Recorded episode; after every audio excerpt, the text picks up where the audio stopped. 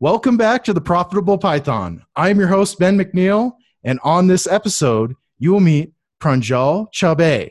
Pranjal has built a number of successful products in the field of oil and gas, also educational robotics and edtech, which has reached over a million end consumers. He's also experienced in building high performance engineering teams from scratch and has reinvented himself as a data science professional. Pranjal, welcome to the show. Hey, hey Ben, uh, thank you for inviting me over, and uh, I'm glad that you pronounced my name perfectly shot. I think I think that's that's quite amazing, and yeah, a lot of people find it very hard to pronounce. And yeah, I've, I've been doing a lot of work in the field of uh, engineering, and I have sort of transition into data science, and yeah, I'm, liking it. Yeah. Cool. Yeah, we're going to dig into that. And I was curious, how has your passion for trading financial markets impacted your priorities when it comes to skill building? Oh, uh, that's a, that's like a straight up hard one. Okay. oh, okay. So, uh, uh, well, to, to put it, uh, you know, pretty straight, in a very straightforward manner, what happened that I started, you know, getting into a little bit of trading cryptocurrencies, bitcoins uh, in, in 2017. And in 2017, anyone who put money in cryptocurrencies got lucky because that was like the craziest bull market you know we have ever seen. And I got lucky, and I made decent money. And I thought, oh wow, I'm a trader. Like you know, I can I can do it. I can. Now I'm a genius. And then as soon as the year ended, I think in December and January 27, uh, 2018, uh, you know, the whole thing came down. You know, everybody knows uh, what it was, like, pretty bad. So, so that's where I also lost a lot of money. Uh, so, so that's when I felt that okay, I would, I'm not exactly a genius, and I need to learn how to trade. And I had been looking at charts for quite a while by that time, and I had seen, you know, certain patterns and certain, what do you say, indications that that gave me a, you know, an idea that okay, whether I should be buying something or going to sell. But of course, know, there's a lot of human emotion involved in that because when you see your investment grow like four or five x in a matter of two months, you're like, wow, okay. Now you you you don't want to sell it at that time. Although i mean the wisdom says that you should sell. But but what happens when when you are actually in it right? And when you are right there you have seen your money grow 5x and you and somebody says that uh, you know dude you should be selling it. You're like dude are you crazy? Like you this is not something that you sell right? It's, it has gone 5x it's probably going to go 5x more in the next two months. You know that's that's how your trader psyche, you know, traps you at that time. And that's exactly what happened.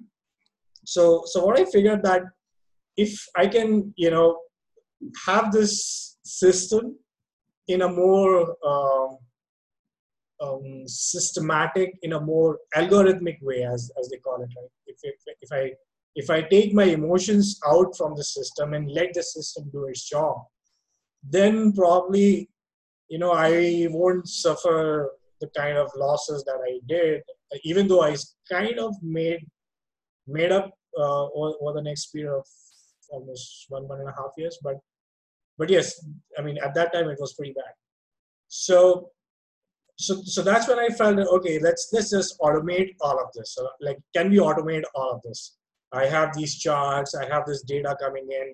Can we get the data feed in, and you know I can have some rules and you know that kind of things so that's when i felt that okay uh, you know let's let's move on with learning python because you know just a simple google search will tell you that python is the is the programming language right mm. now and uh, if you're if you're doing anything i mean anything it's, it's just very easy to get started so so that's how i i figured that you know, if I want to do this, the first thing I want, I should be knowing or learning is, you know, learning how to code. And just to, you know, just to give you a little bit of background that I had been an electronics engineer. Okay. So I knew a little bit of em- embedded programming. I mean, I would say a little bit, but I would say like a lot of it. That I had been doing uh, embedded systems programming before, but it, it has all been, you know, very. Mm, I mean, I don't know if uh, if you have seen how embedded systems, you know, are coded. I mean, it's it's just uh, it's not very uh, how to say it's not very high level. Like Python is a high level programming. Oh. So Mhm. so, so it's like pretty much down at the register level. You're manipulating registers, bits, and you're actually working at the level of bits. So so I had never done something like this before.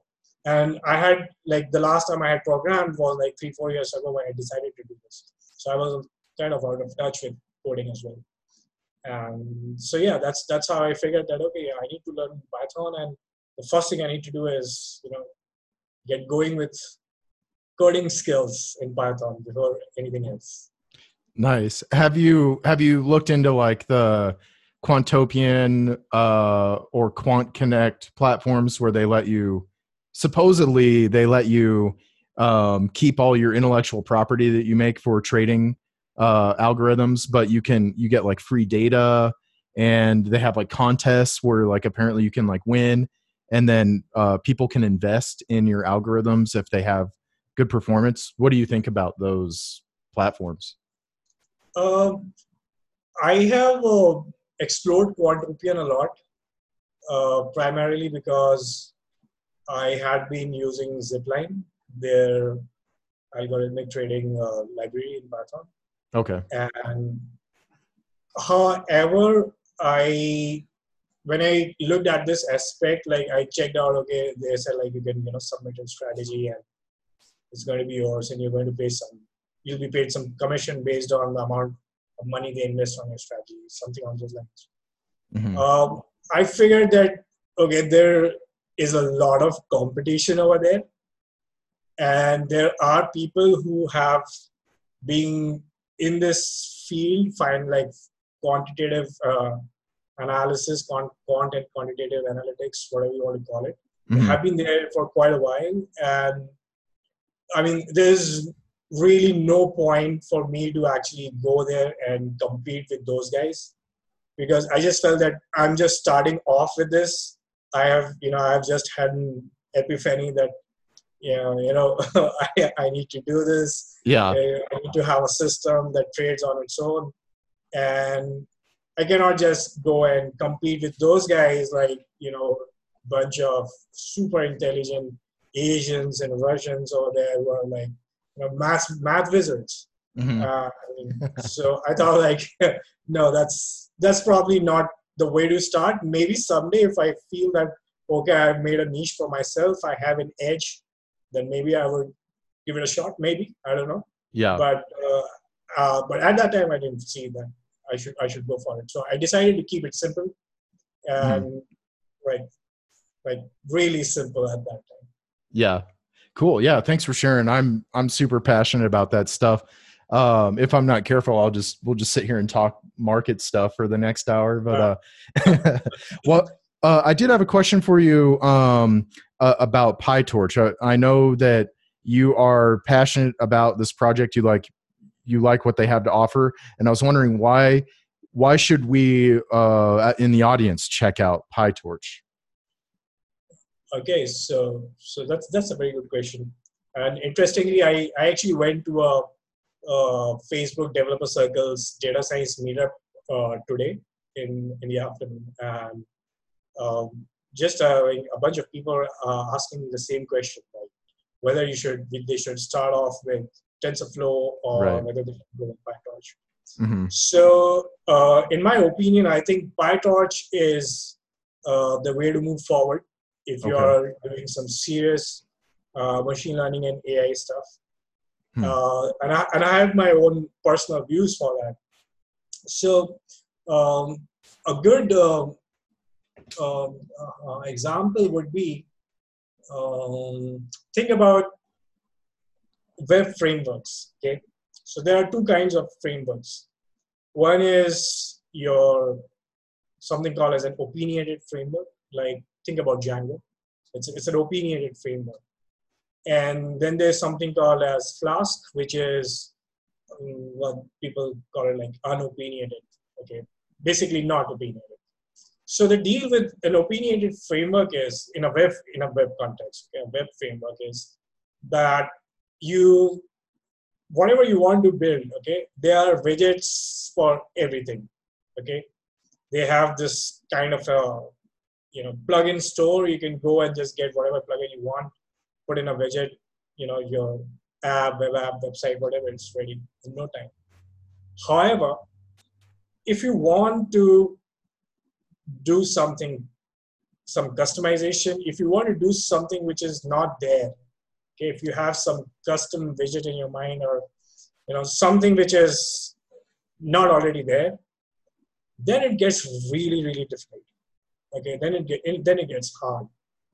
So same case i feel is with tensorflow and pytorch. So if you google the term tensorflow versus pytorch you'll come across a lot of these articles where they'll show, okay, there's four lines of uh, uh, TensorFlow for uh, five lines, you'll have a convolutional neural network classifier ready, and then like 10, 15 lines for PyTorch. And uh, as a newbie, I mean, even when I was looking at it for the first time, I felt that why would anybody, you know, work with PyTorch? You go with TensorFlow. You're, you're doing like four lines of code in what other framework is probably taking 15 lines. But when you actually start coding uh, your machine learning algorithms like convolutional neural networks, long short term memory, LSTMs, you use a lot of LSTMs if you want to predict stock data, especially, and you know, a lot of NLP based stuff. So what happens when you're actually writing the code for your particular application? There are a lot of nuances to it. Okay, when you're training your machine learning algorithm, there could be a lot of nuances. Those nuances are very easy to implement if you're using PyTorch. However, it gets really difficult if you want to do it in TensorFlow. So um, hmm. let me let me think if I can give an example for this. Mm, if I had been doing something recently.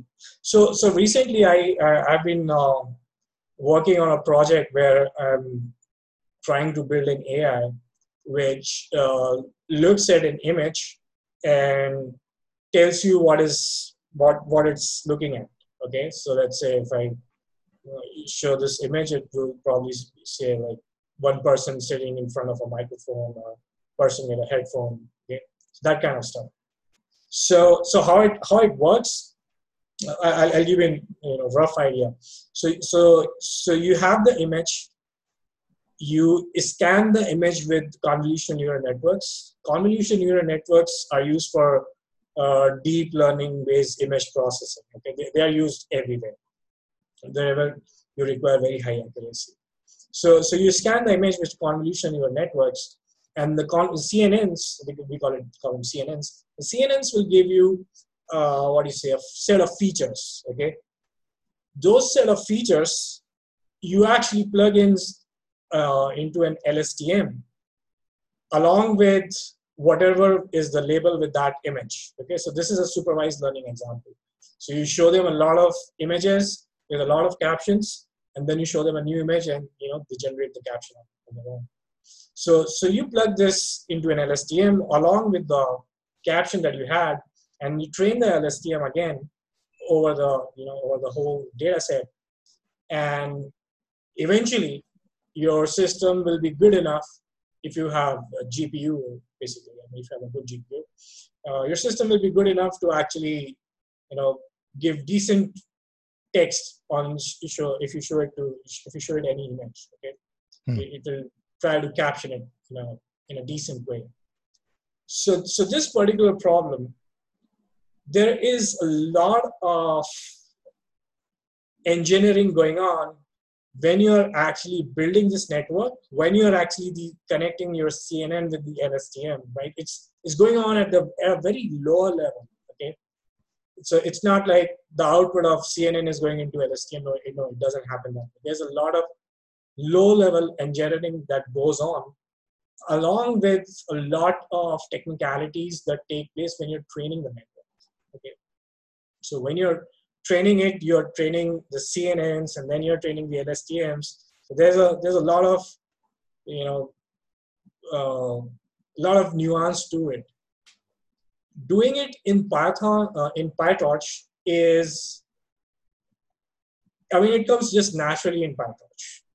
You have access to what is going on inside CNN. You have access to what is going on in, inside LSTM. You just, you know, build that connection. Mm-hmm.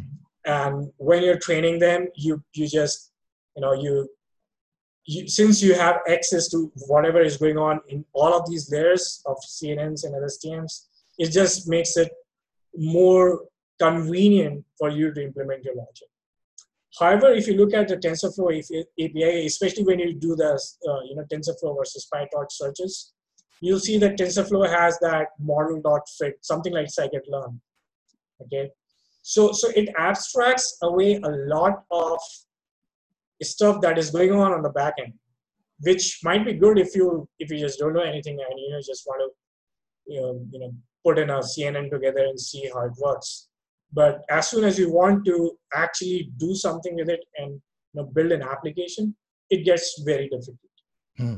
And apart from that, I mean, apart from the ease of implementing the model that is in your head, PyTorch is also quite fast. So, so they did a comparison between Py, TensorFlow 2.0 and PyTorch because there has been a lot of debate that okay, TensorFlow has been uh, you know purpose built for being in production it's not purpose built for doing your r&d you know all those crazy models and all those projects it's, it's mm-hmm. for production you put a model in production you put it through TensorFlow and it's the fastest way however when they when people have actually uh, you know made a comparison uh, a lot of uh, Kaggle grandmasters a number of Kaggle grandmasters have, have done it what they found that pytorch is either as fast as TensorFlow or probably sometimes even faster than TensorFlow. Okay. So, Crazy.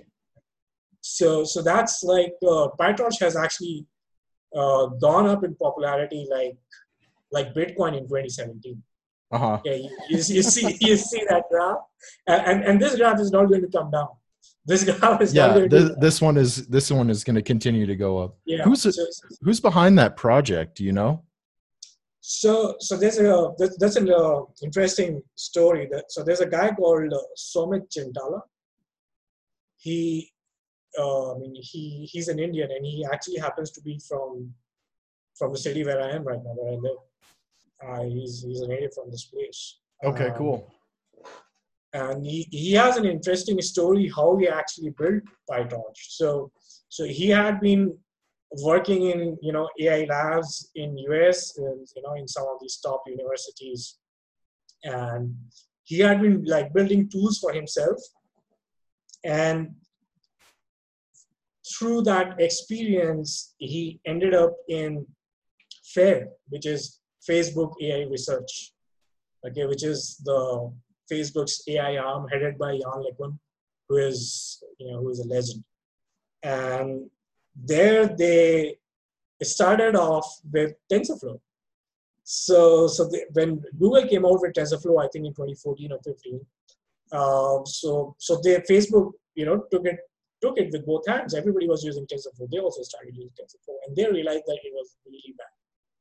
Okay, and I mean, I won't use exact words that you know I've seen him say in some of the interviews, but it was really bad. Like he and he's not, he's it. like very uh opinionated, like how how bad it is. And, he hated it, and the Facebook engineers didn't like it. So, so that was the whole deal. And then they decided, guys, we have to do it on our own. Okay. And since this guy had experience in building, uh, you know, AI tools, so interestingly, he's not. I mean, at at that time, he was not exactly an AI algorithms person he was a person who was building tools for people who were building AI mm-hmm. in research community. And since he had that experience, they asked him to, you know, lead this project and build something that everybody can use, especially the research community. So, so that's how they came up with PyTorch. And initially, it was so focused for research purpose that you cannot use it in production. For the oh, longest wow. time, PyTorch could not be used in production. So, so even though you have you have to use, uh, you know, you're probably using PyTorch when you're you know testing out things, you know, you know, testing a model fitting on your data set. But when you're pushing it for production, you have to convert it into TensorFlow. Hmm. So that used to be uh, the story for quite a long time, but they I think they they changed it with version 1.0 if I'm not wrong. Okay. And and now it's no, it's, it's out there. You can deploy it using SageMaker, AWS SageMaker. Okay. Wow. Yeah. This um because I my experience with uh, doing AI type stuff has all been Keras and TensorFlow. So this is giving those guys a run for their money, is what it sounds like. yeah, I, I, would say that Keras is pretty good, and uh, maybe I mean I have not used Keras. I have like you know seen some code snippets around. Maybe I would be happy if someday they integrate it with you know PyTorch as a backend. yeah, I I, I wonder. Yeah, because that that's how Keras was kind of designed was to just plug into these different backends, and and so you're saying PyTorch is actually a replacement for TensorFlow that that like if you were trying to do a Google search comparison, that's a reasonable search to say PyTorch versus TensorFlow. Yeah, yeah. Okay. Um, cool. And what I what I see is that with PyTorch, when you when you like it's, it's starting off right from zero, it gets a little intimidating, and that's where you know a lot of people would drift towards okay. know, TensorFlow and Keras because it looks easy. But you know, if that little bit of you know roadblock if they can remove that and make it you know more uh, beginner friendly I, I think it's it's an insanely amazing framework for machine learning here okay cool yeah thanks for sharing and actually i do want to dig in to so when when learning to write code in uh, pytorch for example what would be kind of the first uh, things that you recommend a, a newbie kind of pick up? Is there, or should they kind of start somewhere else with the end in mind to kind of go there? Can can you kind of uh, shed some light on that? Okay, so if somebody is looking to learn PyTorch, um, first thing I would recommend is, uh, of course, I assume that they know Python.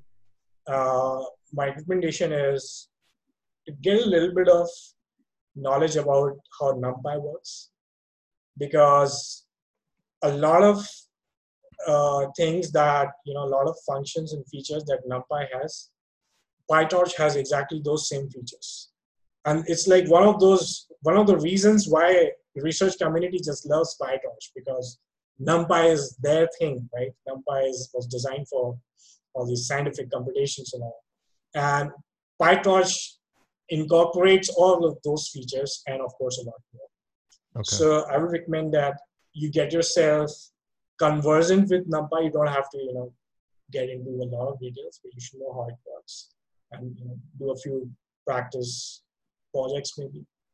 And then I would recommend that you take up a course uh, in PyTorch, which is specifically to make you learn PyTorch. Okay, uh, my recommendation would be there is a course on Udacity. It's called Introduction to Deep Learning, if I'm not wrong. It's a free course. Okay, it's not a paid course. You don't have to pay anything for that. It's a free course, and if somebody wants to learn PyTorch, they should totally take up that course.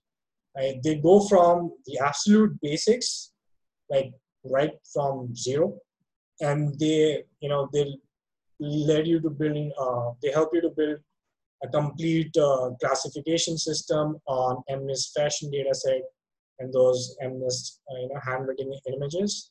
And, and, it's, and it's very uh, methodical and very detailed. And it's not really long. You know, you can probably do it over a weekend. So it's not that long. Okay, cool. Yeah, I'm just taking some notes actually, because that would probably be a cool link to put in the show uh, description. So, okay, cool. Thanks for sharing that. And um, uh, let's yeah, that makes that makes a lot of sense. Did you have more to color in, or that that's enough to kind of get you started? Uh, uh, there, I have found one. I mean, of course, if you if you just you know do a Google search Python, sorry, PyTorch for newbies or PyTorch for beginners, you'll find tons and tons of articles on you know Medium towards data science blog and all sorts of places. Mm-hmm. However, I've come across one particular blog post that I feel is pretty amazing. I mean, I'll, I'll share the link with you. You can you can you can share it with your you know with the viewers, and because I need to actually look it up at the moment, I don't have it right okay. right away. Uh, so so in that, uh, the guy has actually started off with regression, basic regression. Okay. And then he shows you how to do it with PyTorch, and just like you know, baby steps. And he takes you through the absolute basics of PyTorch, right down to you know training and you know training a model and everything. Cool. So yeah, I look forward to seeing that resource. Yeah, yeah. That man, that's so baby steps. That's always nice starting out. yeah, I, I think that one particular article stood out for me. Apart from, I mean, there's of course there's like huge amount. Yeah. Yeah, the reason that I ask is because, like you, like you just said, you know, you pop that stuff in Google, you'll get millions of results back. Like when you're starting out, just that's too much right there. That's even yeah. too much. Like you just need some guidance to some good resources, and so that's I'm super happy to leverage your expertise. It sounds like we can kind of go in those directions and, and we won't be let down. Or we'll give them a way to contact you and they can give you help sure sure no, no I, I think every, everything that you've said uh, so far makes a lot of sense. So i was curious uh, what do you recommend that doesn't take much effort to learn but solves like 80% of the challenge of kind of getting up to speed with you know like that pareto principle? Yeah. Do, do you have some uh, ideas on this so, so my, my question would be like, uh, what exactly you're trying to learn? Okay. yeah, I mean, if it's like time series um, forecasting, I guess it would be different than if you're trying to do image recognition. Yeah. Or okay, um, what what would be like um, your expertise, like you the niche that you've kind of carved out yourself? Like, are you specializing in any, or have you chosen?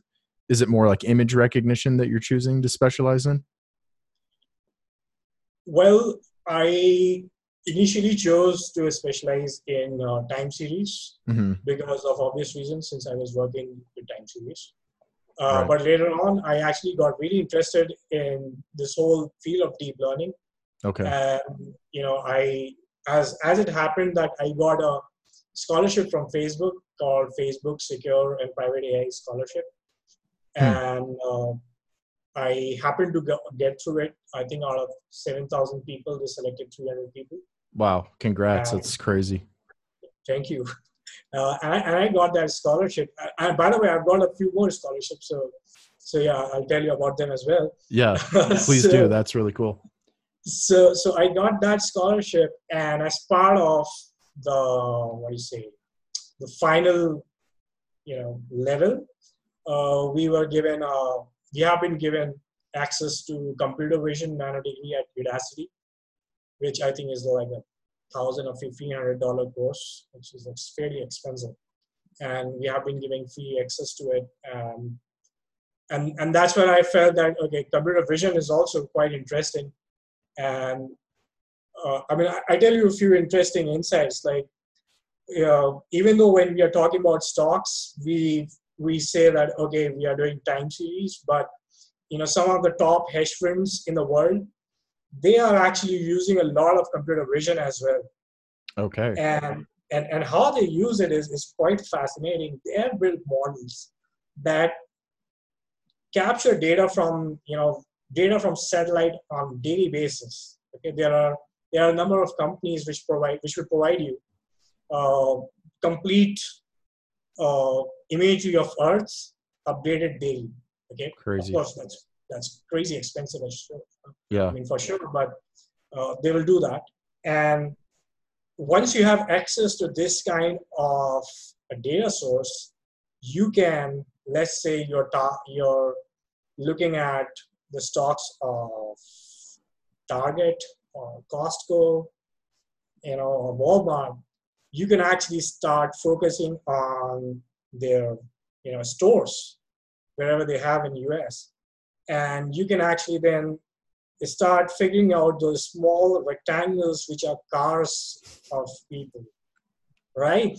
Yeah. And with that data, you can, over a period of three months, have a decent enough estimate of their earnings. Trust me, I mean, they actually do that. Yeah. And they have an estimate of their earnings even before Walmart or Costco actually announces. That's, Yeah. I mean, that just blows my mind. It's crazy. Yeah. There's no limits with those guys. Ye- yes i mean they, they're going you know they're just going to whatever lens possible so so they they do that they they they observe these stores they observe their parking lots they basically observe parking lots uh, to estimate the earnings. And apart from that i also got to know that uh, uh, i actually came across a paper where they had i mean it's, it's just crazy if you, if you think about it. So so you have these uh, oil refineries okay? And you the, the way they manufacture an oil refinery where they actually keep an oil okay? It's just like a huge tank. It's like massive size of i don't know two or three buildings really high the top of that uh, you know top of that building okay the top of that container I, i'm not sure what exactly is the right word for it but Mhm. let's call it container the top of that container you know goes up and down uh, depending upon how much oil is filled inside okay Oh, a float of some it's some sort of like a kind of floating floats top. yeah it floats Yeah. on that crude oil and if you see how sun shines and how this thing is okay the shadow of this building okay the shadow of the of the rooftop will actually give you an estimate how much crude oil you're storing The volume in that. Holy cow. yes that's That's crazy, that's, man. uh, that's that's, That's crazy. crazy. So, I mean, computer vision is like um certainly a thriving field then. Like you're is this kind of are you kind of going down that path or like is computer vision like your your thing now? It's kind of what Uh, it sounds like, but I mean, uh, I would say that I've become, I wouldn't say really good, but I've uh, now I have a grasp on the subject. yeah. But uh, uh, I'm not sure if I'll be able to go down that path because, uh, at least for my particular application, you know, Mhm. getting access to this kind of data, you need. I mean, apart from the fact that you need to have a lot of money to Yeah. access the data, you need to have a lot of computational power as well. Mm, yeah. You need to have, I mean, to process those kind of images on a daily basis. I mean, Yeah, uh, that's that's, a- that's crazy. yeah you need to you yeah that's yeah i can only imagine i mean but that's kind of the beauty of the amazon web services like um getting acquainted with those skills like would you say that's part of the 80% like maybe trying to like let's say you're trying to exploit um what artificial intelligence has to offer kind of like the 80% of that challenge like you you, pro- you there's like some math probably challenges and then just like general programming and then like how you deploy it. I'm thinking like the cloud is kind of maybe something we should get acquainted with or what are your opinions on kind of like like getting getting that 80% up to speed for general artificial intelligence i guess Mhm. Okay, so so what I understand is uh, you you probably want to do some kind of uh, time series stuff and get done with like eighty percent of it, like in the fastest possible way. Am I? Mhm. Did I get your question correct? i think so yeah Okay, so mm, so if you want to get uh, get most other things done, um, what I would suggest is, mm, okay, that, that's uh, okay. So you can start with, of course, I mean, few things there are no real shortcuts for a few of the things for a few of the steps like you need to know how to use python you need to learn python Okay. okay but, but of course you do not have to get into a lot of details or classes and decorators and stuff but you need to you know be acquainted with python and then you need to be acquainted with numpy and pandas because without them you cannot do any real data science Okay. okay and then uh, of course you need to learn a machine uh, learning framework i mean my personal of course now you know is, is pytorch Mhm. you can go with with that particular pytorch tutorial if you want okay? And once you have a hang of these things then you can you know what i would probably suggest you is do a lot of experimentation. You know if you if you are looking just to get this done okay you know get this done and get moving beyond learning pytorch i don't think you need to get into a lot of depth with a lot of things what you can do is you start checking out all these articles which are being published on medium pretty much on a daily basis right now Okay. there are a lot of examples of you know doing time series prediction using LSTMs, using using you know machine learning, AI, and all that. And and those guys will also give you a code. They will also explain how to do it. So so I think what then what it all becomes is boils down to is how fast and how much you can experiment. Okay. You you have a lot of different ideas from a lot of different people. You start you know applying that you start actually applying that on actual time series data that you have yeah, you know that is coming to you from Mm. exchanges or wherever okay? so uh, and and right now it's, it's pretty easy. You can go to kaggle and you can download a data set. Yeah. so you don't even have to you know get a whole pipeline going or you know learn how to you know scrapes your website and all that kind of stuff. You don't have Mm. to do that. You can just go and search for i mean if you're doing for cryptocurrencies you can search for bitcoin and get a data set.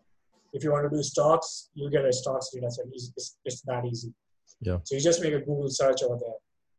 Okay? You get the data set you have 10 different ideas you start applying those ideas on your data set and see what works through this process itself i mean this itself is a learning you're going to learn a lot of things with this as well as you'll probably achieve your goal probably faster than you know if you go the go the long way and try to understand all the maths and you know, figure out all the intricacies. I mean, that that could there's no end to it. You know.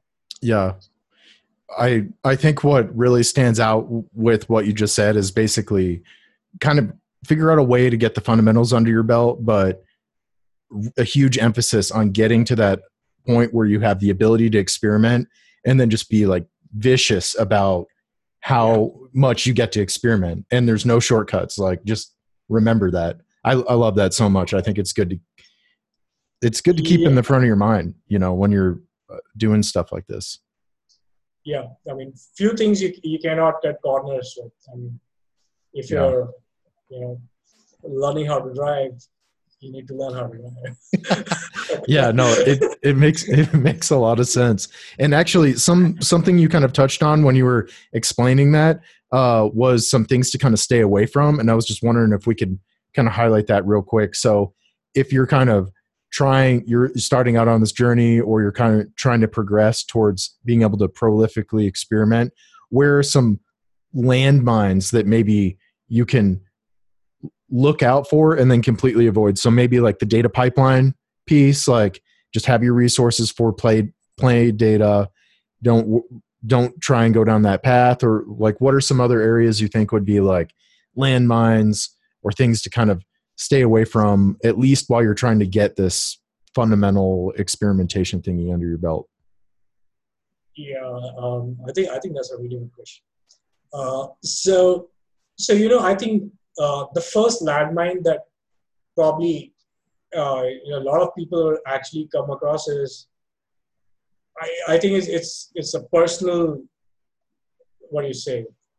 It's a personal thing that you you see a lot of complexity. You just raise your hands and you say, okay, I can't do it.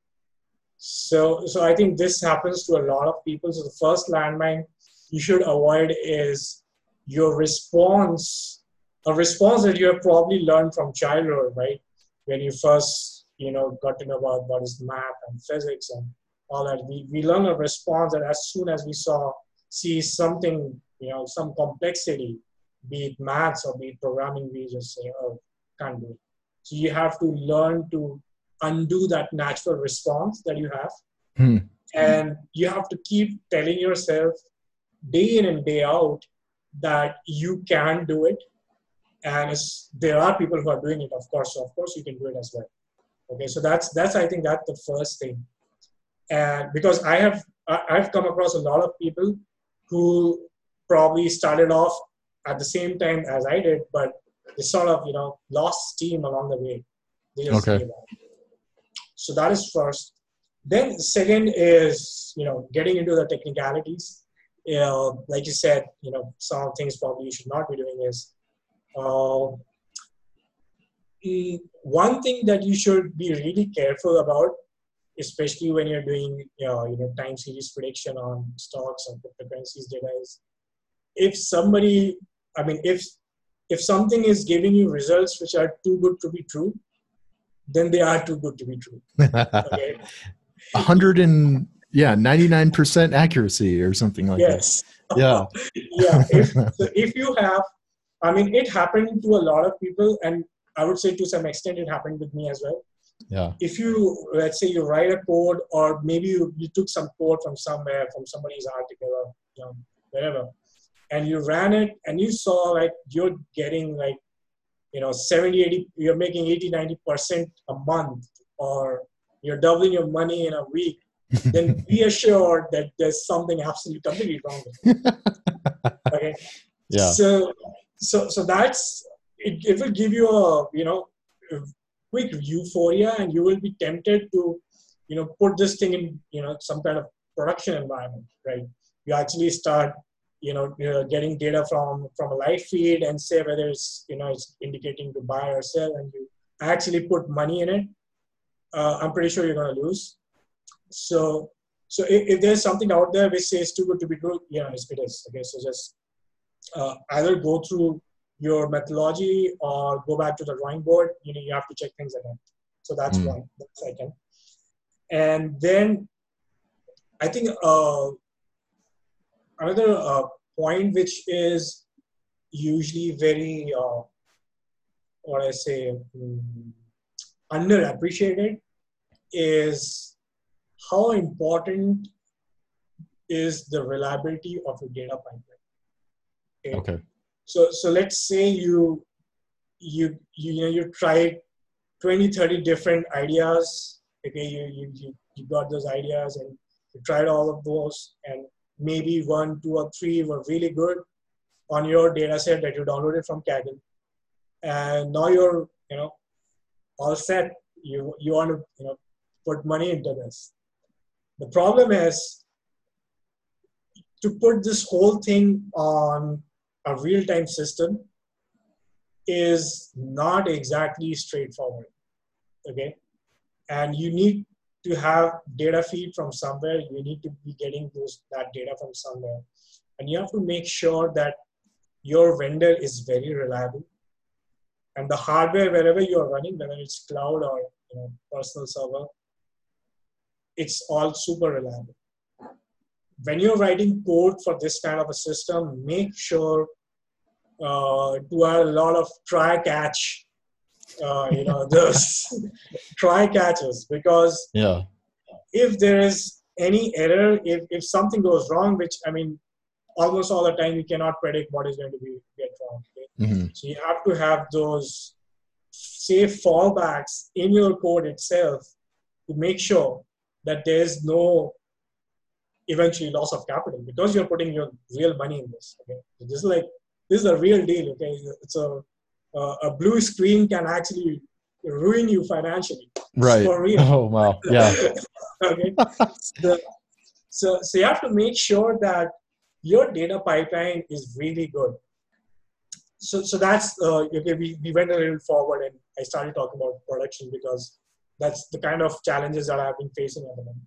Yeah. However, there are a lot of uh, you know uh, things you have to be careful when you are you know when you're actually building your model, when you're actually testing things out, and there's something called as I mean I'm going a little technical because but I think this is very important for everyone to know this.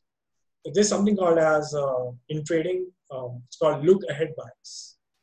Okay, so look ahead bias is you're predicting, um, you know, you're predicting the uh, value of a stock using data that has not yet happened. Okay, so a very classic example of this of look ahead bias is trading on the same day. Uh, like you have, you know, you have your data set and you're in your code, you're trading on the same day using the closing price of the equity or Bitcoin. And this is a classic case of look ahead bias. Why? Because the closing price of the day by definition is the last price before the market closes. And before the market closes, you cannot be trading using the closing price because that hasn't happened. You can do it in your test data set because you have all the history. But as soon as you put this model in production, you know, it's, you know, it, it will I mean, you'll be sabotaged. Mm-hmm. So, so, so look ahead bias is something that you need to be really careful about. And you need to make sure that it's not creeping in from any angle. Like when you're training your machine learning algorithms, uh, you know, you need to make sure that the data that they are seeing to predict, uh, you know, the output is the data that has already happened, and they are, you know, they are not using data that is that is yet to happen. So, hmm. so that's that's something I would say. I mean, it's it get it can get a lot more subtle than this, but uh, look ahead bias is something you really watch out for. Mm-hmm. Uh, I can give you a very good uh, example of subtle look ahead bias. So, mm, okay. So what happens when you know every quarter a company announces its uh, uh, quarterly earnings? You know, based on the earnings, if you know if it meets or beats uh, analyst expectations, you know, the price will, for a small amount of time, it will, you know, it will just go up pretty quickly. There's a spike in the price, and then there's a trending upwards direction because the company has beaten analyst expectations and is more profitable than they thought it was going to be, and vice versa. If it, if it failed to beat uh, analyst expectations, it's probably going to go down. Mm. So, so there are a number of trading strategies that utilize this situation where a company has you know outperformed or underperformed expectations of the analysts the challenge with these strategies is when at what point should you count as t equal to zero okay? Like the announcement happened yesterday and you know like when the market closed and today you started you start off with this you know strategy or few days before or a few days after. So a subtle look ahead bias is in this particular case that companies before they even uh, you, know, you know come out with their earnings they actually announce on which date they are going to announce their earnings so it's like an announcement of the announcement Mm-hmm. Okay, there's an announcement of announcement when they're going to announce the earnings. And in the markets, when where the you have these highly sophisticated algorithms and all these hedge fund guys, they actually start trading according to the, their expectations when they do the announcement of the announcement, when the company does announcement of the announcement. So ideally, in an ideal situation, you would want to deploy this, you know, whatever strategy you have, which depends on earnings report, when the company makes the announcement of the announcement, because market starts to react from that time. That is the real t equal to zero. Mm. Okay. Uh, it's not when the actual announcement has happened because when the by the time actual announcement has happened, you know the smart players have already you know made their money. Right. You're you're late to the party by that time.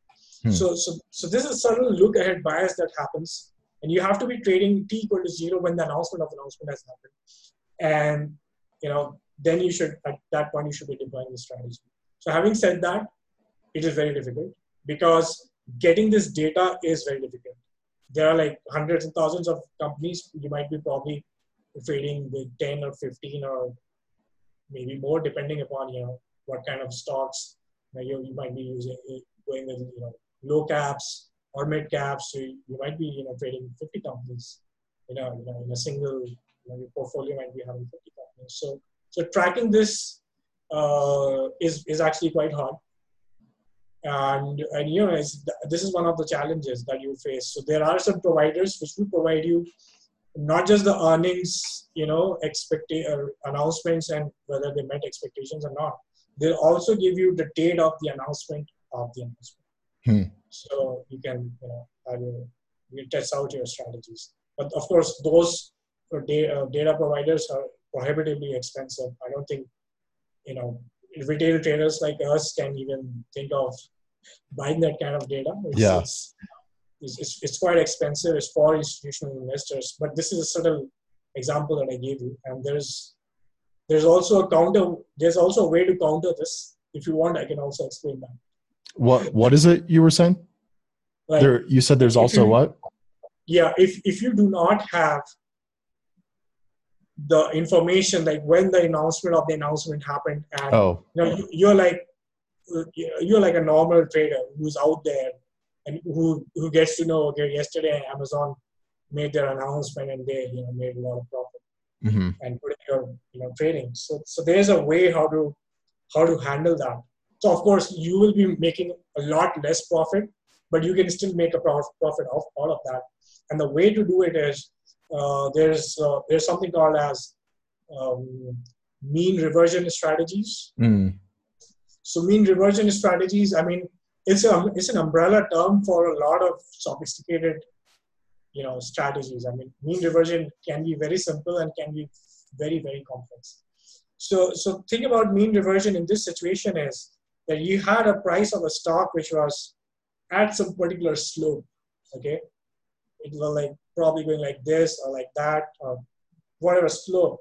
And as soon as the announcement happened, then think of it like you know like a string and there's like a perturbation okay? Whether it like suddenly spiked up or suddenly spiked down. So the chances are that it's going to continue in its direction whether it's like going trending up or whether it's trending down unless it's a big earnings sur- surprise right? So if if, if there's no earnings surprise it's probably going to continue but there is going to be a perturbation this perturbation happens because all the smart people actually started trading. I mean, hedge funds had been making their calls before this actually happened. And when the announcement comes, they prob- they're probably sold off or bought into their positions. Okay. And of course, then there are retail people like us. So this Hmm. perturbation, after this, the stock is probably going to continue like this or this. So you can actually use this slope to your advantage. And you can have a mean reversion strategy, which which you say, okay, this is a slope, and you know my the price went up a lot too much. It's going to come back. You know, it's going to follow this particular trend, and you can then short it. You can have a short position, or if you you know vice versa. If it if the price went too low, you can again short it based on that trend line, based on that slope. So so yeah, that's one strategy for everyone who is who's watching it. Yeah. that's, that's one strategy you can employ. Yeah, what I'm getting what I'm getting out of what you're saying is not only is it good to kind of get these fundamentals of data science under your belt, but then when you go to apply them, like if you're interested in time series and forecasting uh, time series, having some domain expertise is also kind of part of. I mean, it shouldn't be overlooked. Is kind of what I'm was kind of what I'm getting out of it. Yeah, I mean it's absolute must. I would say, especially Mm. in case of stocks, it's absolute must. Yeah, that's th- thanks for sharing that. Uh, let's see here. What was what would you say is the because I know you have experience building uh, high performance teams, and I was wondering what was your biggest learning experience so far that you've had in kind of assembling those teams. Uh, okay, yeah, that's that's a good question. So, uh, see, when you're building a team, uh, you know, where they are going to be 10, 15, 20. The last time I was leading a team, I had almost 30 people, you know, working. First thing that you should be really, um, that, that should be your highest priority is the kind of culture you want to foster in a team. Okay. I mean, it's just my personal take. Yeah, I know I have met people who would say that okay, they want to uh, give more importance to skills or to you know education and university and all, all of that. But I think the first and the most important part when you're building a team is the kind of culture you want to have in the team. And this is something that as a manager you should be asking yourself, okay, before you even you know start off with this. And you have to be like really clear about it. Probably you probably might just you know you want to probably write it down to yourself that what kind of a team I want, what kind of people I want in the team. You know, you. I mean, it's it's very important that you have people that gel well together, who are cooperative, and there's no, you know, too much competition and backbiting and politics and a lot of things. So once you have decided the kind of culture you would want to have in your team, then you should actually start building a team. Okay, so that's mm. that's like the first thing that you should think about. And once you are clear with this, then when you're actually you know meeting people, uh, you know probably going to colleges, you know career fairs and all that, you, you know meeting new guys, that is something you should be very consciously keep in your mind that you know a guy might be or, or a girl might be really good but if they do not fall in that you know um, cultural space then they are not worth it. I mean i have not found a single exception in my experience or in you know a lot of other managers uh, who, who follow this philosophy that uh, you know once you have a have a particular culture in your mind you want to hire people like that. And if you there's nobody you know so smart or so uh, you know intelligent who deserves to be in a team who doesn't fit in the, with the culture. Fitting with the culture is, is the absolute important. Hmm. and when you're hiring look for people who are going to fit. And and then once you have a team ready of course you should give weightage to skills as well. You cannot be just you know hiring people the, uh, the third thing the, the second thing that comes in the priority is of course the skills you should have those required skills as well and you should also look you know uh, i always personally try to keep a mix of people usually two kinds of people. I, I do not look at their qualification or their age. I want to have two kinds of people. One kind of one people, uh, you know, one particular category of people who already know stuff. Okay, who know what they have to do. Okay, who who are from from the from a point of view of skills who are a very good match. Okay, and the second type of people are those people who are willing to learn. Okay, these are the guys who actually bring uh, energy to your to your team. These are the guys you know who keep things alive, who keep mm. everybody motivated. People who are willing to learn, who are willing to you know go that extra mile, who are willing to you know maybe sacrifice a few weekends maybe. Mm-hmm. But I mean that's not expected. But but the people who are willing to learn, okay, they are they are uh, in in my particular uh, uh, experience, I found that they over a period of time, they tend to outperform guys who had a good skill set, but you know they were sort of uh, happy with where they were. Hmm Uh, it's, it's these people who actually make a difference, who are going to make a difference in your team. So, so yeah, so getting these kind of people, and yeah, once you have these two set of people, I think then, you know, once you have a team, the biggest problem you're going to face is people fight. Yeah, no matter how much, you know, uh, you know, cultural fit and skill fit or whatever you're going to do, people are going to fight Yeah.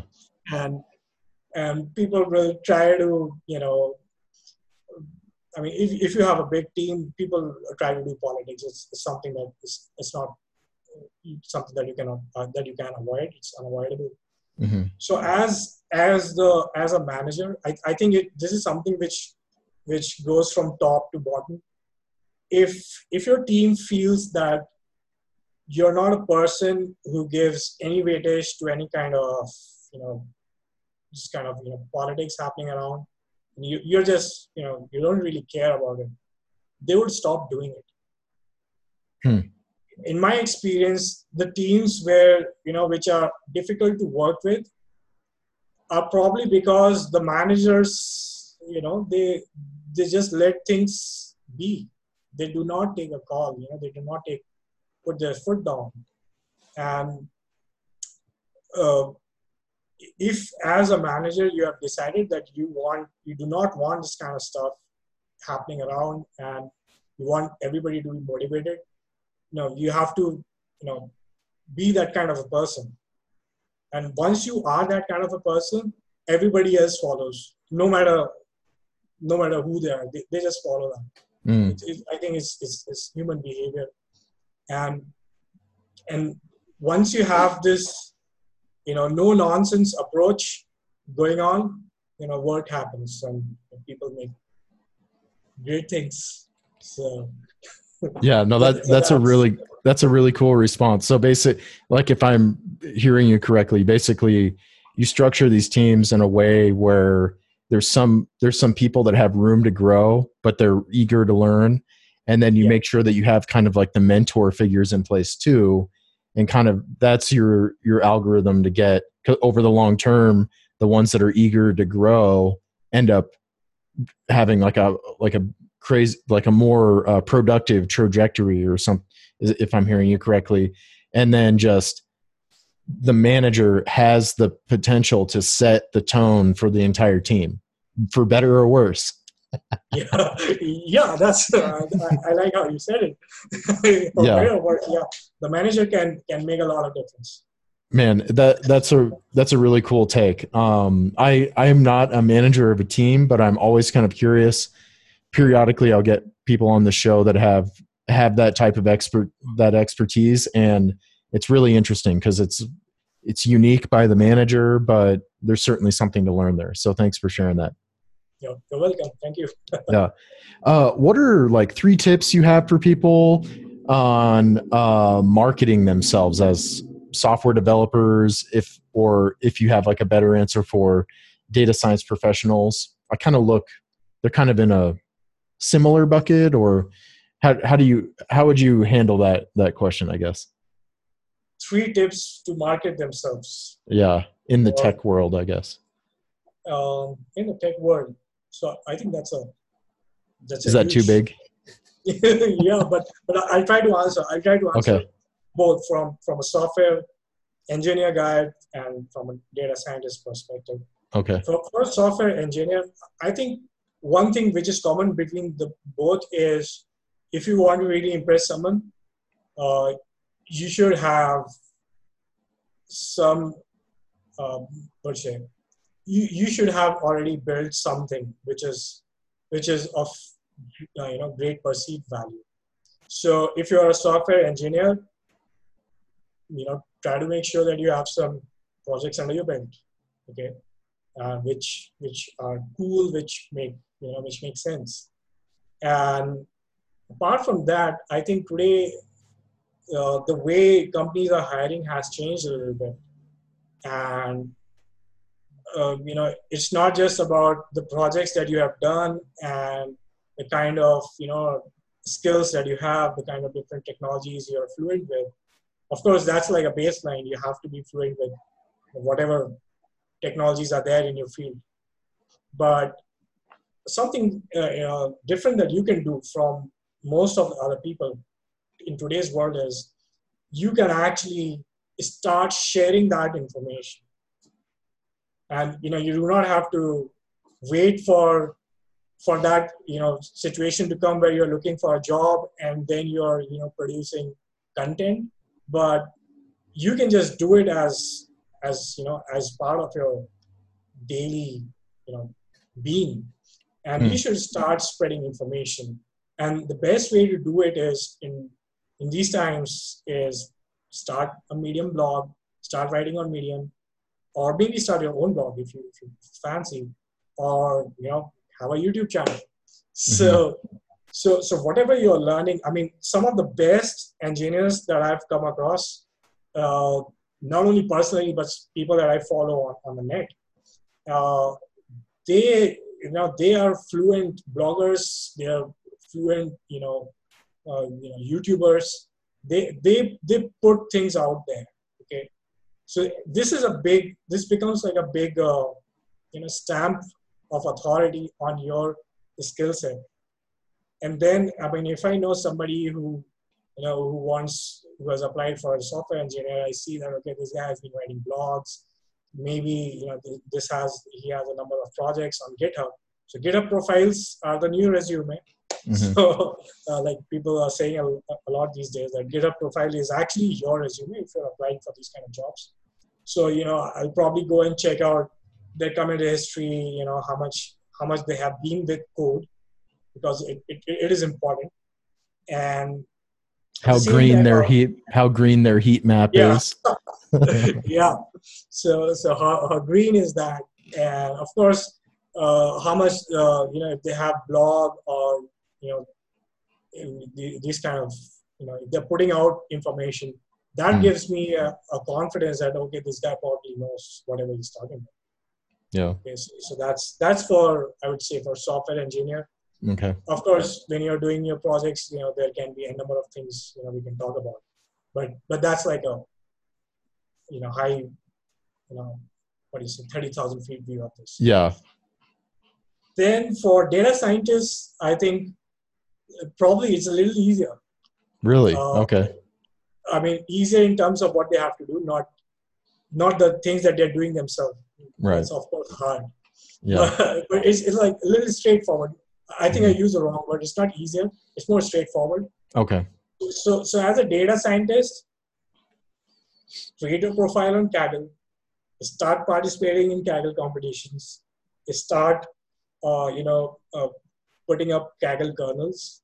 And these days they also have this data set category. You can, and if you have, if you're scraping data from somewhere, start posting it, you know, in the data set category and start building up your what do you say rep reputation on on Kaggle.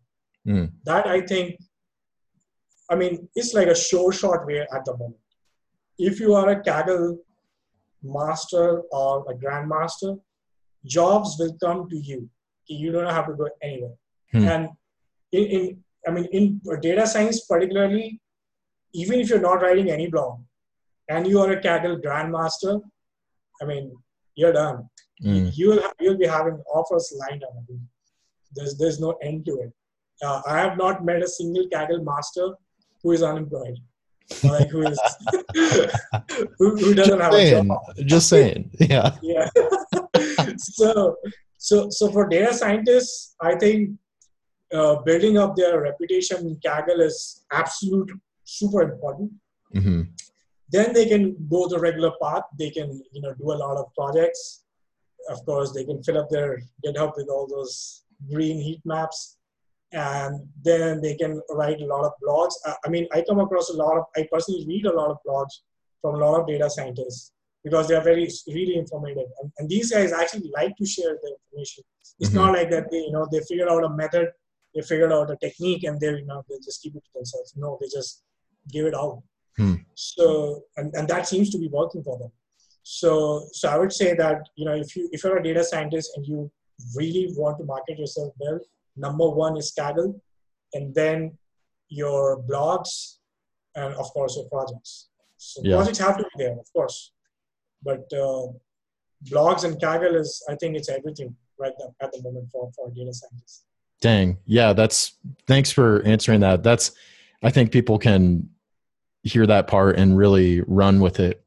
Uh, I was curious as far as your favorite resources. I know you had mentioned uh, that the the towards data science is a really cool uh, place to get re- learning resources.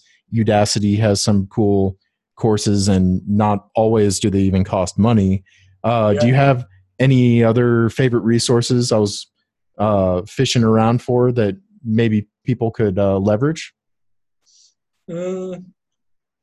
If they are learning, mm, in that case, mm, I think Medium and Udacity, probably they can check out other uh, websites, similar websites like Coursera and Udemy. Mm. Probably find some good courses over there. But but Udacity, in, in in my experience, is like a sure shot thing. Like if they have a course, it has to be a quality course. They they do not produce bad quality content. Okay. It's, it's just it's just not their philosophy.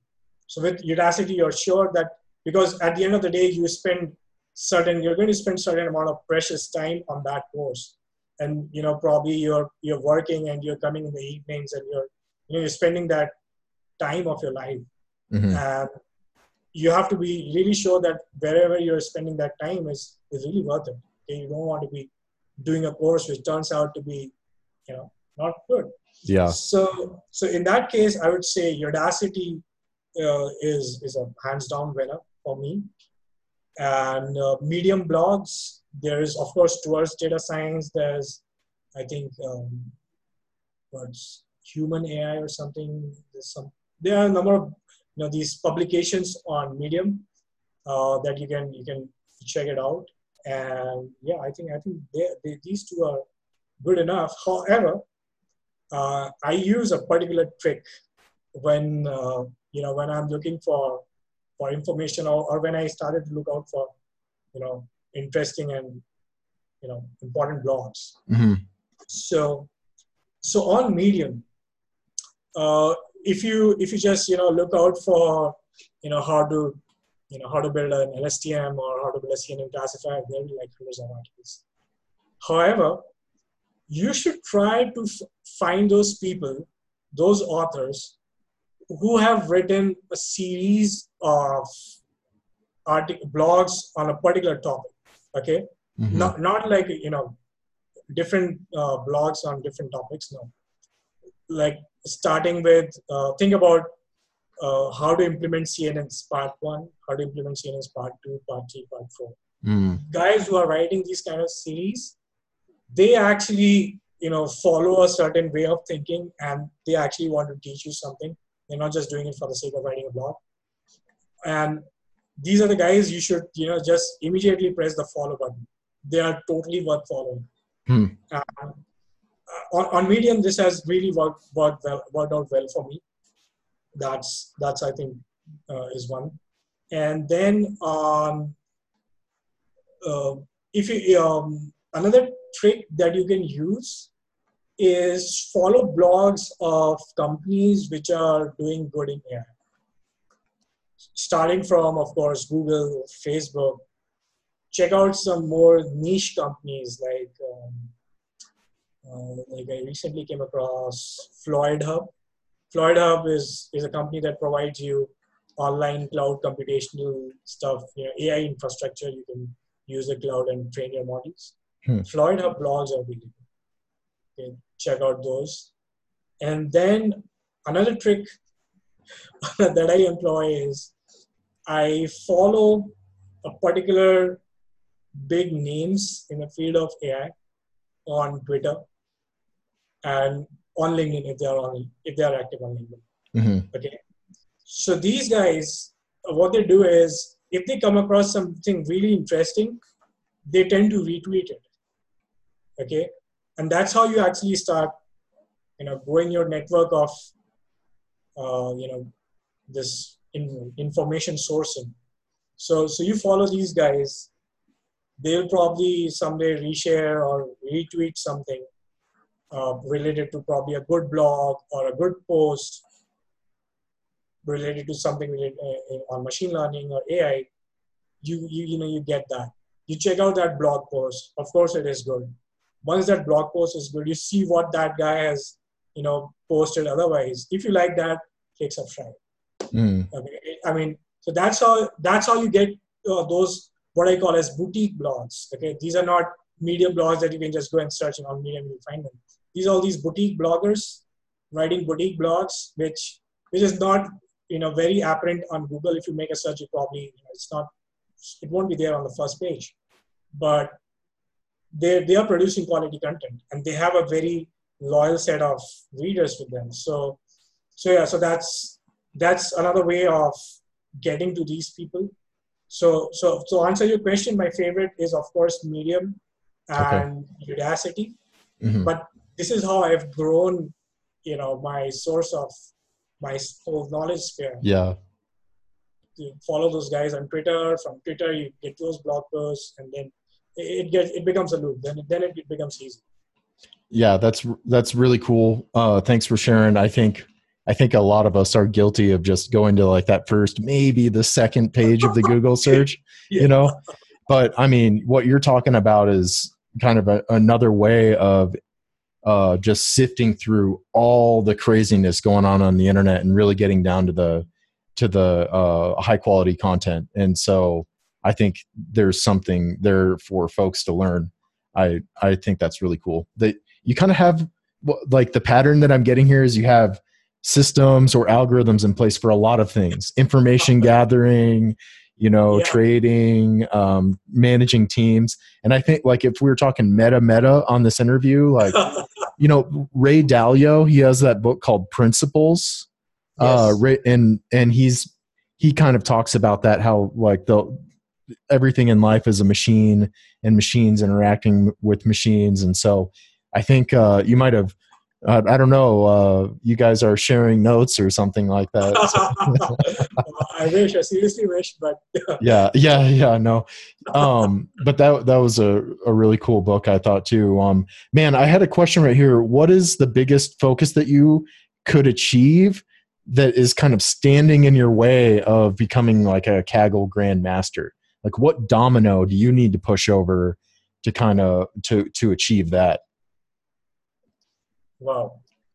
Oh wow, that's that's a hard one. That's a hard one. Uh, yeah. So I think I think I think it's it's just a matter of I think the biggest domino I have in that path is myself. I just mm. have to get in that zone and you know tell myself that I have to spend two hours every day on Kaggle, no matter what. It's like just like you know you you know when you take a resolution on the 31st december or, or 1st january that you have to go to gym every day. Mm-hmm. and some people actually do it so so so it's it's like that it's it's gym i mean kaggle is like a gym for data science and you have to make sure that you're doing it every day spend you're spending some time i mean you do not have to be you know coding through you know throughout the week two hours no nobody can do that. It's not possible. But it's it's just like logging into the website and sitting for maybe two hours or one hour. So so i think at this time uh, i think the biggest roadblock i have is my own habit i would say. Mm-hmm. so yeah hopefully yeah now that i've talked about it and now that i've i'm talking it to you probably i'll try to correct myself and you know be more regular on Kaggle and start participating in competitions. Yeah, that no, that's awesome, and actually, kind of like the hidden the the the hidden uh, edge, I guess, that you have in that is that you have clarity on where you want to go. Like not only not only do you know where you need to go, but now you have this commitment of like, okay, I need to be doing these two hour things, and now I kind of get it because you had mentioned in the pre interview what is a, a, a daily non negotiable for you, and you had said your time. So kind of if I understand that correctly, it's like like if you like your daily non-negotiable for is is basically like this Kaggle thing, for example. And it's going to be different for everyone, but it, you would be wise to implement these things if you're serious about knocking over these big dominoes. And right. uh, yeah, so that's I I always envy people that have like that that extreme clarity, you know, on their goals because I I mean I I'd like to think I have clarity on my goals, but um I don't know. I always feel like it could be more clear, more kind of you know structured, and so I I it's nice to see that you have clarity with your goals. That's really cool. It's inspiring to me. Thanks. That's a, that's a pretty interesting observation. Actually, I didn't think about it. yeah, you're there. There's uh there. I mean, I I I don't really have much more to add other than uh yeah, keep up the the good work with the clarity. Like even when you were talking about there there was a segment we were talking about before where you're talking about with the culture and writing down like making sure you have that culture how you want to have that structured before you even go out and start building the team. It's a very similar thing. Like you need to have clarity on where you're trying what what you're trying to do with your team or with your time and once you have that achieved, then you can go full speed ahead. Otherwise, I don't know where I don't know how that's going to end up. Yeah. so yeah, that's cool, man. That thanks thanks for sharing. And also I'll I will share this with you. Um doing these podcasts, uh I was kind of coached to like like if I'm talking more than like, you know, 5% of the time, I'm doing a bad job as a podcast host. So I I have the ability to um Uh, well sometimes there's an advantage in being like a backseat driver. Like while you're talking, I get to kind of like look at the the meta of how you're structuring your answers and stuff and so and and then I get these little moments of clarity that I'll share with you, you know, like that's really cool that you have you know this clarity with your goals and I think everybody should aspire to that if they're struggling with that because it makes it so much easier to go forward. Anyway, I digress. Yeah, that, that, that that's pretty fascinating. I, I think I, I think that's it's pretty cool that you you actually condensed a lot of things in a very eloquent manner. So it's impressive. it's it's certainly a luxury to be. Uh, you know, I'm not I'm not in the hot seat here, so you're doing a great job too. so uh, let's see. I, I, had a just a couple more questions. How are we doing on time? I know we're we're kind of going a little long here. Should I should I start to wrap it up, or can I uh, blast through a couple more questions? I mean, up to you. I mean, I have I have another thirty minutes, so no problems. Okay, yeah, I think we can. Uh, we'll we'll try and do this. Uh, keep it under thirty, I guess. So, um, what what decision or what was the decision like to change your initial career aspiration as a full-time m- musician to an engineer uh, well okay uh, okay that's a, that's a good yeah. so so yeah i uh, as a child i was like pretty fascinated by you know all these rock bands just like you know most of the teenagers and you know i would be trying to play guitar and learning guitar and uh, I learned guitar, how to play guitar and I was pretty pretty much like into it. I, I used to have really long hair, like till my waist. You, you Rockstar hair. yeah. so, but but what I realized over time was that I was good at it when, if I look at it from you know from a regular everyday perspective, it, I, I would say this is more about realizing your own uh, limitations and being very self-aware. So, so I had a few moments of, or I say, self-awareness, where I figured that okay, I am pretty good at it. You know, I can, you know, I can go to parties and you know entertain people for a while and get a lot of compliments. Uh, so, so that that is one thing. But then, you know, coming up with, you know, let's say like a sweet child of mine or Hotel California, you know, or you know, these kind of songs is we, it's more than just you know playing it well. It's it is something else that probably cannot be you know described in words, but you know what they call it as X factor or whatever you want to call it. There's something more to it, and I kind of felt that you know it's probably not not for me at some point of time, which was pretty bad. It was a very sad realization. But I did figure that, you know, if I go down this path, then you know, I mean, probably I just end up being average or maybe below average. I don't know.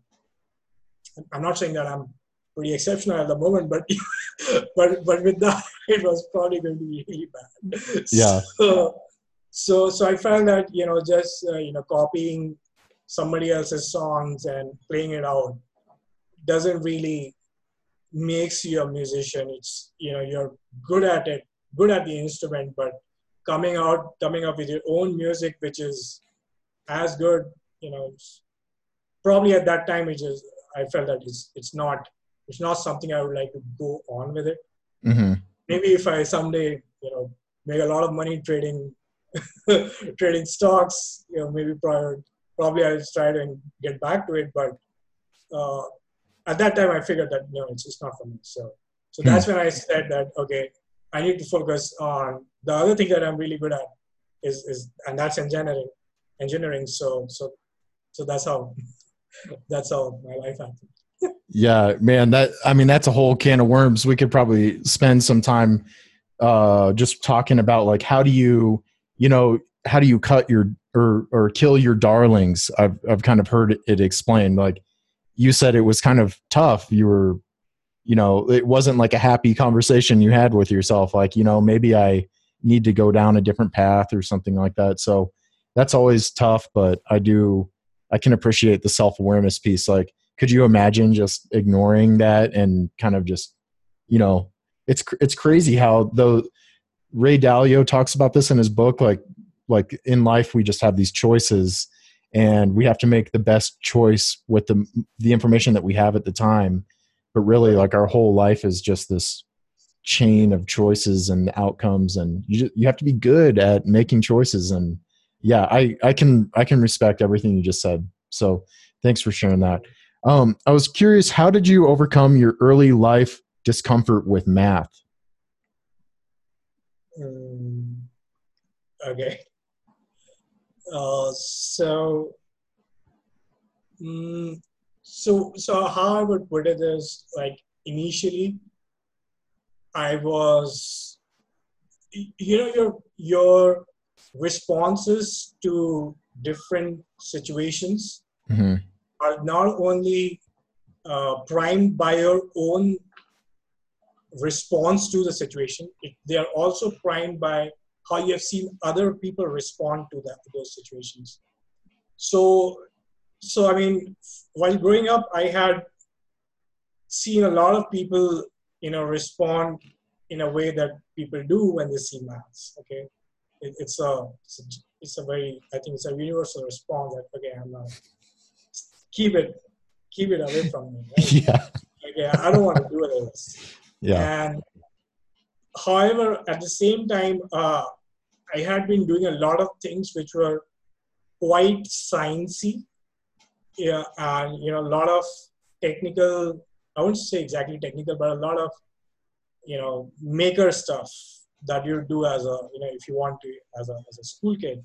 Mm-hmm. So so I, I figured that okay I'm I'm pretty good at applying things, but if maths is like something which is not really, you know, coming to me because probably I was responding to maths the way everybody had been responding, and that's how I learned how to respond. I never really tried to, you know, probably you know get into it. So, so at some point of time, I figured that, you know, being scared of, of maths is not going to cut it, Mm-hmm. and I actually have to get into it and you know wade my way through. And anything is is this is it has a lot to do with your uh, you know mental makeup than than your IQ or you know whatever intelligence you have from birth, Hmm. however what people want to put it. it. It has a lot to do with how you look at things. Okay, it's, it's, it has a lot with how you're how you're primed to see things. So, so a, a very good example is that say if, uh, I mean, of course, it's not a generalization, but probably that let's say if if I was, uh, you know, if if a child is born uh, to parents who have been Olympic athletes, okay, to, to that child, doing things which involve a lot of physical, you know, um, physical, you know, strength comes easy because it's not because probably he's very strong, but because he had that makeup that, you know, my parents are so strong, so, you know, I'm also that level of strong. Mm-hmm. Similarly, if you have, you know, of course, this is not a generalization in any manner, but I'm, I'm just trying to put you in that you know, thought process that, you know, if, if your parents are, you know, if a child's parents are, you know, engineers, they're techies, to that kid, maths and science comes easy because he has seen his parents react in a very, you know, in a very positive way when it comes to math and science compared to that kid whose parents are athletes who has seen his parents say, okay, uh, we don't even know what math is. Okay. Mhm. And sim- the vice versa is true for this kid whose parents are techies. And, you know, I say, okay, go run, you know, five miles and, you know, do it every day. He's like, dude, I can't Yeah. do it. He can do it, but it's, it's his mindset. So I think in, in my case also, it was all, it's, it's all about mindset. It's just being in that mindset that whatever you're doing is not that hard. People have been doing it, right? I mean, people have been doing it. So of course, it's doable. So you have to put yourself in that mindset. And and I think the initial uh, when I, when I was doing engineering, I I mean, I I probably sort of waded through this. But when I started off with learning machine learning and data science, I, I told myself that I'm not going to shy away from maths. Instead, I'm actually going to dive into maths and figure out things no, no matter what it takes. Right? You have to have that no matter what it takes approach, right? Mhm. No hostages. There's got to be no math hostages, you know. Yeah. So, so, so you have to be in that mind frame. And once you're in that mind frame, it doesn't matter whether it takes like four hours or four days to understand a concept, you will do it. Mhm. But if you're not in that mind frame, even like if you sit for 30 minutes, you're or maybe in five minutes, you just look at an equation and say, okay, no, I want to do data science without maths. Yeah. So, Man, I, I feel like you're reading my my notes here because you set yourself perfectly up for the next question, which is what is kind of your best piece of advice on becoming fearless with these sort of things? wow. So, uh, so I have had a number of experiences outside of my professional life where I primed my own thinking and did things that I probably wouldn't have done it. Mhm. done. So, uh, so what a way to be fearless, uh, you know, is to have. It's like imagine like, you know, you have those effects in your movies when there's like like in Matrix, there's this one guy, you know, going in, then he suddenly divides into two guys. Okay, that that virus guy, I think I don't remember his name. Mhm. So so you have to be that kind of a person in your head. So you're just one person who is looking at whatever situation and you have always been fearful of that. You have to, you know, divide yourself in two people. And this second person in your head has to look at this first person who is fearful of those things. And he has to look at those this person and those situations and those things in an objective manner and has to tell this person which is you that okay this is not probably not that difficult you probably have been you know fearing this I don't know, maybe all your life. You know it's not like it. You know people have been probably people have probably done it or you can do it. And whatever you're fearing is is irrational.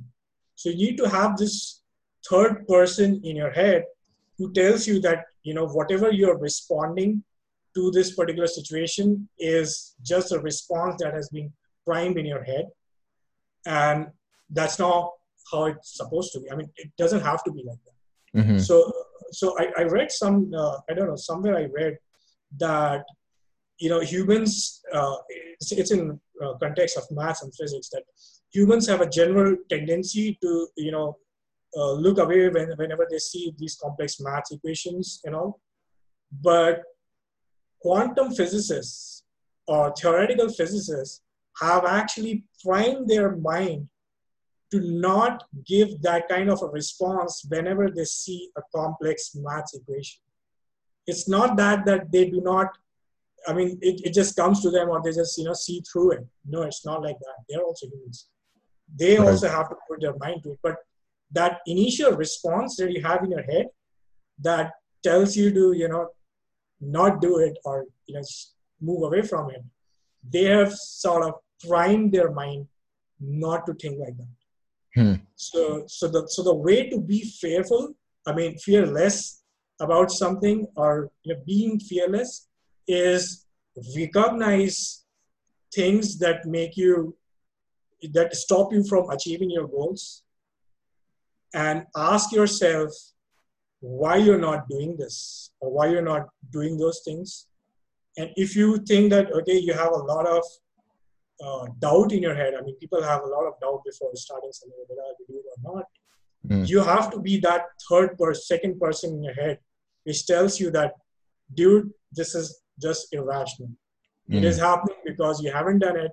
It's how your body responds when it comes into a, you know, you know, what uh, uncomfortable situation. It's a natural response. It's just a response. It's not a fact. It's not an actuality. Okay, mm. so you can work on this. So, so that's that's my advice. Yeah, that that's a cool metaphor with kind of uh, splitting yourself into uh, a, a, few people. Um, thanks, thanks for sharing that, man. That's really cool. Uh, I will certainly be like some sometime uh, when I get in my infinite spare time, I want to hack up these podcasts into you know like really concentrated nuggets and uh, I'll be coming back for this little segment. And uh, so, thank you for sharing that. You're welcome. Thanks. Uh, so I know you had kind of mentioned that you'll you'll trade uh, Bitcoin, but in general, do you think blockchain is an eye roller or a game changer? Wow, controversial.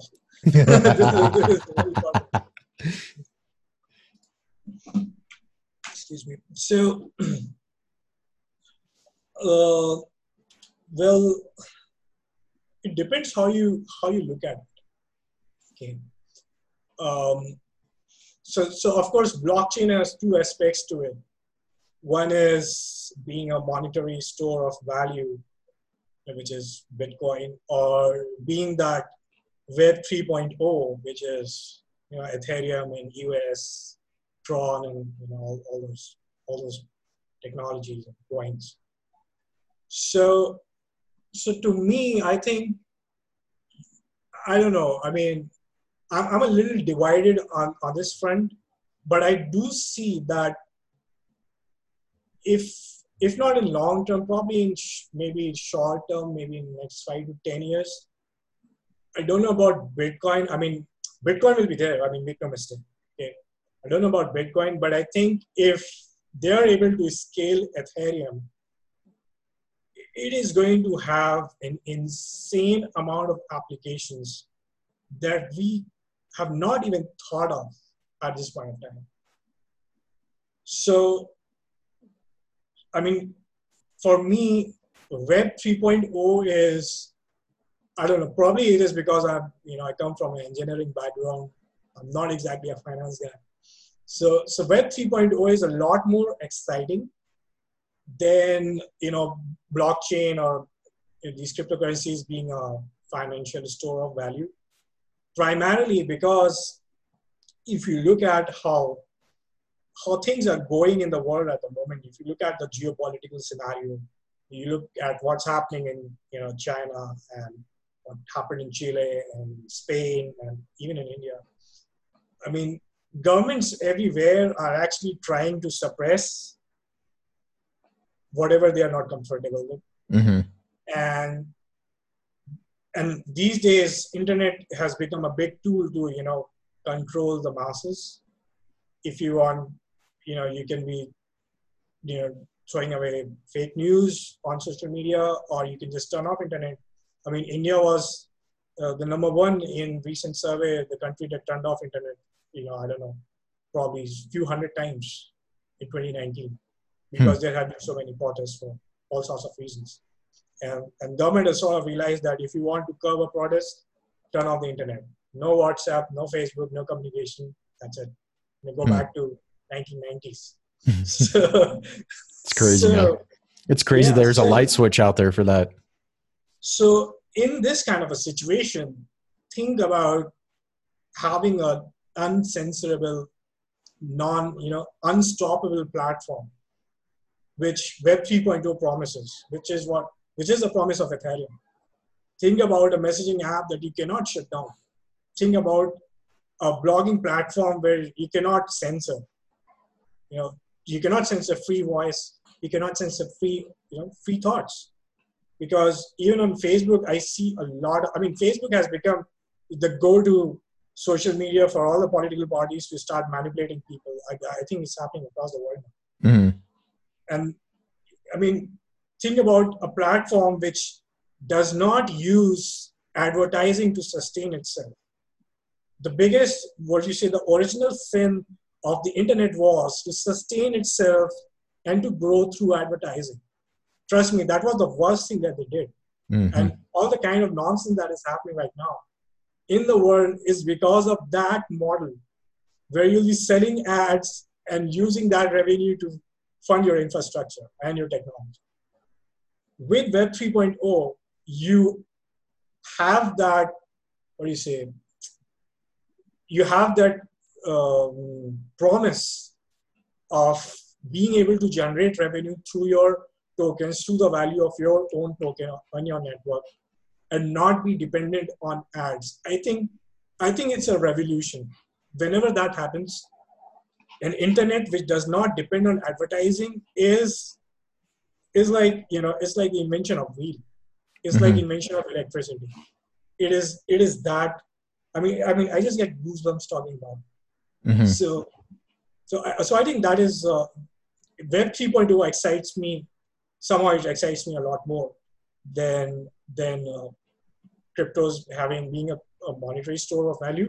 Mm-hmm. However, it's it's cyclic in nature because Web 3.0 depends on tokens, and tokens have a value. So it's so it's not you know it's not disconnected. Right. But promise of Web 3, I think it's it's it's insane. It's hmm. incredible. Yeah, th- thanks for sharing that because I don't know. I th- I think anybody that has has sort of Bitcoin or blockchain technologies, they kind of I mean, I'm guilty of this too. It's like, oh, th- like you can invest in those, right? Well, like there's there's actually like a reason for this technology. They're all unique in their technology, and that's what you're excited about. Is what it sounds like the the technology that the token kind of supports. I guess is okay. Cool. Yeah, that's really cool, man. Thanks for sharing. Um, what languages should people be looking into in 2020 on their quest to make money with their skills? Well, I think it's a no-brainer. yeah. So, could so, you argue like JavaScript too, or or I'll let, I'll here just carry on. Uh, ignore my remarks. so, so, so, so, uh, how I would frame my answer is, what is the what is the top, uh, you know, hottest job in 2020? hardest job in 2020 is for is data science, is being an AI engineer. How do you do data science in AI? You do it through Python, and so so that that makes a big case for it.